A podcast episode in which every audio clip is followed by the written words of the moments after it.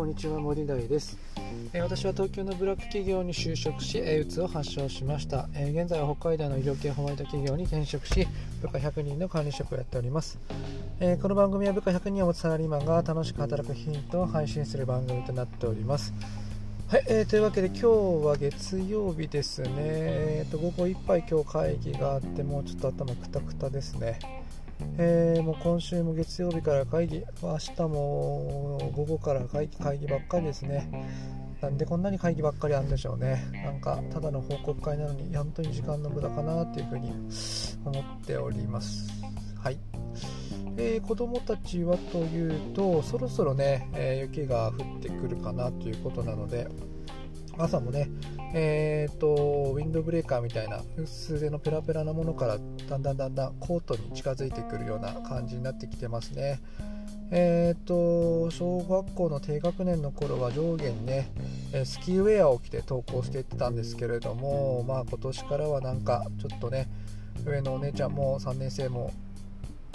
次4年生ですかになりますのでなんかもうねおしゃれにもうるさくなってきたので、まあ、スキーウェアも着ていかないとかね言い出しそうかなって思ってますね。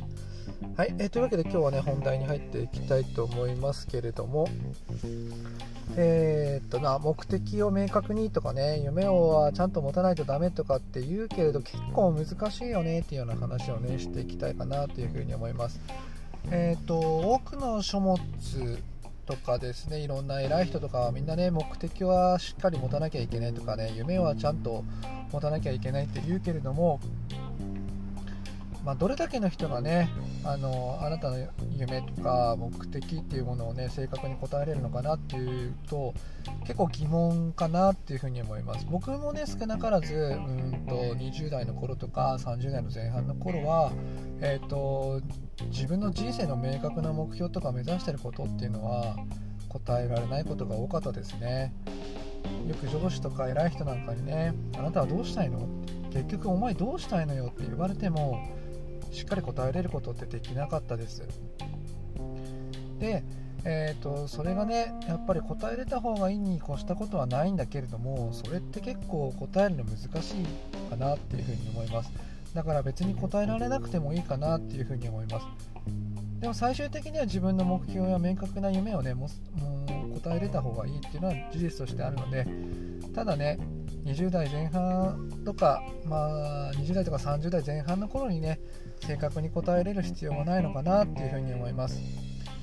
うんなんとなくこう走りながら、えーと、自分の夢目的、えー、というものがねあの見つかってきたらいいのかなぐらいの感覚でいたらねいいかなというふうに思います。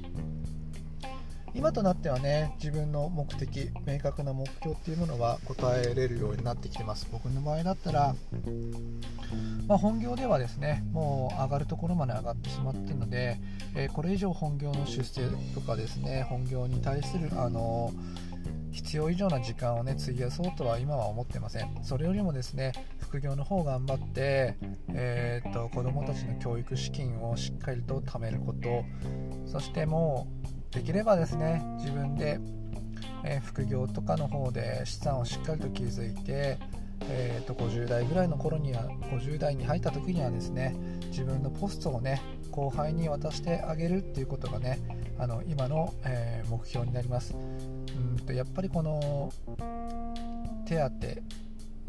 まあ、役職者っての手当にねえー、しがみついて生きていくっていうのは本当にかっこ悪いことだし、えーと、後輩もねあの自分の席早く開かないかなって思い出すと思うんですよ。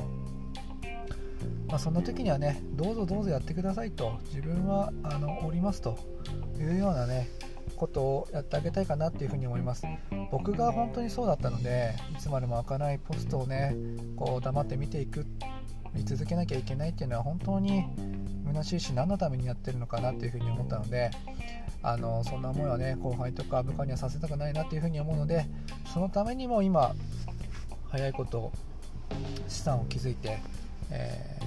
ー、まあ、本業を辞めるまではいかなくてもポストを明け渡すっていうようなねところまでは持っていきたいかなっていうふうな思いがあります。それがね僕の今の目的そして夢なので、えーと、皆さんもね走りながら自分の目的とか目標というものがね見えてくるんじゃないかなというふうに思います、えー、今日ですね目的は明確に夢はあの大きく持つとか正確に持つとかっていうようなことはえ言うけれども結構難しいよっていうような、ね、話をさせていただきました。